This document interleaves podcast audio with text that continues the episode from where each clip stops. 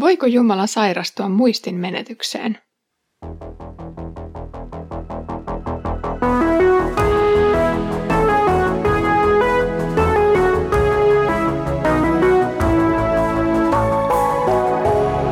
Kirjoitusten pauloissa. Tervetuloa viikon viimeisen Kirjoitusten pauloissa podcastin pariin. Olen Iida Halme kansanlähetysopistolta ja Luen kanssasi tänään toisen Pietarin kirjeen kolmannen luvun alkua. Viime kertoina olemme puhuneet harhaopettajien petollisuudesta ja näitä peläten Pietari kirjoitti myös nämä varoituksen sanat. Rakkaat ystävät, tämä on jo toinen kirje, jonka teille kirjoitan. Molemmissa olen herätellyt ja muistuttanut teitä, joiden ajatukset ovat vilpittömiä, pitämään mielessänne pyhien profeettojen ennalta lausumat sanat – sekä apostoleilta saamanne Herran ja vapahtajan käskyn. Erityisesti tietäkää, että lopun aikoina tulee pilkkaajia, jotka ovat omien himojensa vietävinä. He sanovat pilkaten, onko hän muka tullut, niin kuin lupasi. Isämme ovat nukkuneet pois, ja kaikki on entisellään, niin kuin on ollut maailman luomisesta asti. Pietarin testamentti alkaa olla valmis. Vielä viimeisessä kirjeidensä luvussa hän muistuttaa seurakuntia Pontoksen, Bitunian, Kalatian, Kappadokian ja Aasian maakunnissa. Pietari kokee olevansa vastuussa heidän hengellisestä kasvatuksestaan. Hän on se kallio, jolle Kristus on rakentanut kirkkonsa. Hän tietää, että kohta hänen aikansa maan päällä on ohi, ja siksi on tärkeää edistää seurakunnan pysymistä tällä kalliolla. Kuoleman verhon takaa Pietari ei voi enää reaaliajassa ojentaa harhailevia lampaitaan, mutta tämä kirja sisältää kaiken, mitä oikealla tiellä pysymiseen ehkä tarvittaisiin. Pietari on opastanut lukijoitaan ja hengellisiä lapsiaan pysymään siinä yhteisessä uskossa, jota kaikki kirjoitukset edustavat.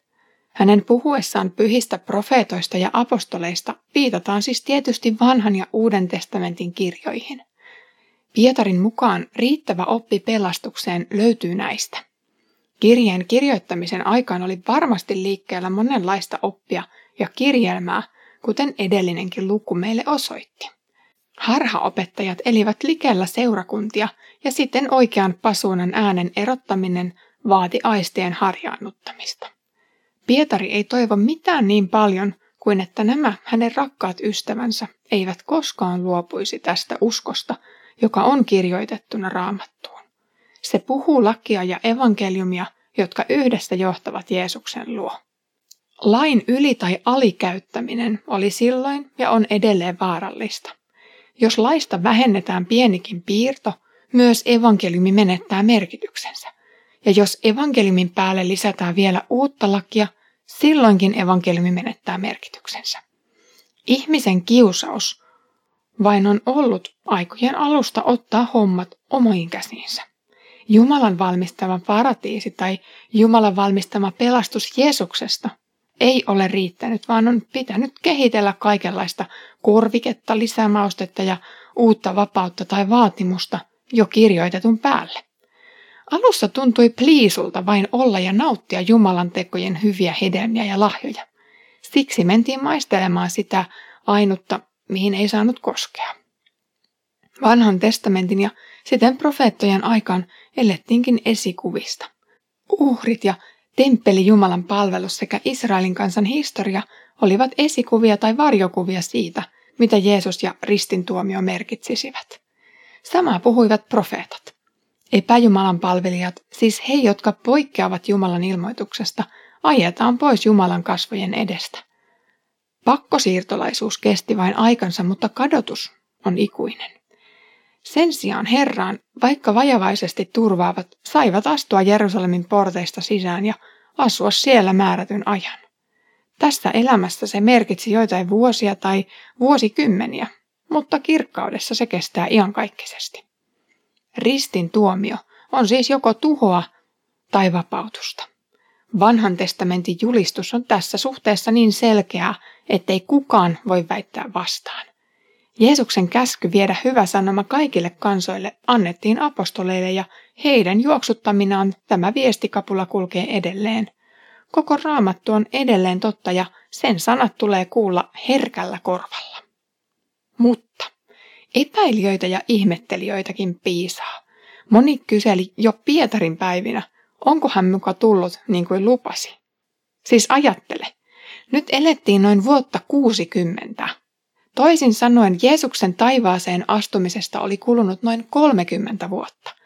Sukupolvi, joka oli työiästä tai ruuhkavuosissaan todistanut Jeesuksen kuolemaa ja ylösnousemusta, alkoi olla nykyisen eläkeiän kynnyksellä. Heidän lapsensa olivat kasvaneet jo täysiksi työssäkäyvisiksi aikuisiksi, perheineen ja farmariautoineen. Nyt hiusten harmaantuessa oli ehkä relevanttia kysy- kysyä, miksi Jeesuksen paluu näyttää viipyvän. Tämän huomion äärellä voidaan tehdä kahdenlaista johtopäätöstä. Jos Jeesus ei ole vielä tullut, hän ei tule koskaan. Tai jos Jeesus ei ole vielä tullut, hän tulee myöhemmin. Ne, jotka taipuivat ensimmäisen johtopäätöksen mukaan, asettivat koko kristillisen opin kyseenalaiseksi. Koska tämä ennustus ei näytä toteutuvan, ei ole mitään syytä pelätä tulevaa tuomiota kaikki tietävän Jumalan valtaistuimen edessä. Sen myötä voidaan jatkaa himojen mukaista elämää ja ajatella näiden tiukkapipojen olevan vain jotain hihhuleita tai mitä lievouhottajia. Jumalan lain julistus tuntuu monesti tuomitsevalta ja inhottavalta. Ja niin sen pitääkin. Ei sitä tarvitse alkaa taivuttelemaan johonkin kauniimpaan muottiin, vaan kyllä se pitää julistaa jokaiselle Jeesuksen pilkkaajallekin. Lain tulee antaa herättää se huono omatunto. Sen pitää antaa tuomita vääränlainen elämäntapa. Ei niitä soraääniä pidä sen takia säikähtää. Sehän vain osoittaa, että laki on tehnyt tehtävänsä. On toki totta, että valtaa pitävät ja Jeesusta vieroksuvat voivat aiheuttaa kristityille vaikeuksia heidän uskonsa takia. Niistähän Pietari kertoi meille käytännön esimerkkejä ensimmäisessä kirjeessään. Mutta silloinkaan viha ei kohdistu suoranaisesti kristittyyn, vaan Jumalaan. Kristitty on vain Jeesuksen lähettiläs tässä maailmassa ja joutuu siksi ottamaan iskut vastaan, kun suoraan Jeesukselle ei oikein nämä henkilöt osaa asiaansa kommunikoida. Epäilijöille voisi tosiaan sanoa, että onhan raamattu täynnä lupauksia, jotka ovat toteutuneet. Eikö siis olisi johdonmukaista, että myös ne viimeiset ennustukset toteutuvat ajallansa?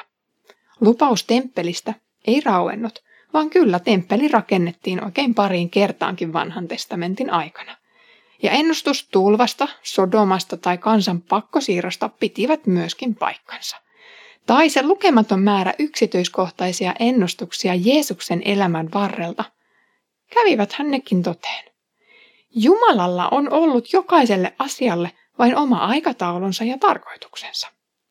Toistaiseksi Jeesus ei ole vielä tullut takaisin hakemaan omiaan taivaaseen.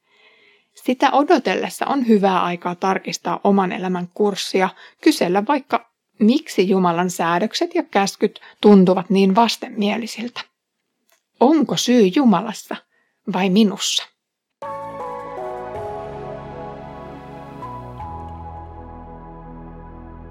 Pietarin testamentti, eli hengellinen perintö uskoville kaikkina aikoina, on osoittautunut ajantasaiseksi kirjeeksi.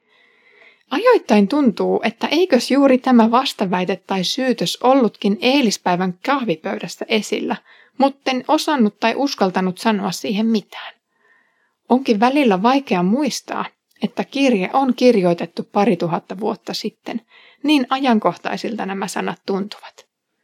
Ja siihen Pietari taitaa pyrkiäkin, kun hän muistuttaa jatkuvasti profeettojen kirjoitusten ajantasaisuudesta. Profeetat ja apostolit ovat niitä, jotka saivat kunniatehtävän välittää Jumalan sanan kaikille ihmisille.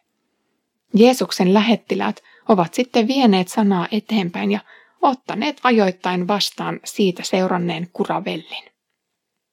Kiitos sinulle, kun olit kuulolla tämän päivän opetuksessa. Meillä on jäljellä yhteistä matkaa Pietarin kirjeiden äärellä vielä yksi viikko, eli viisi arkipäivää.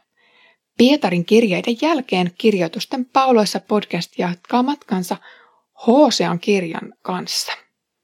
Tätä luotsaa Mikko joka tuli tutuksi jo ensimmäisellä kaudella.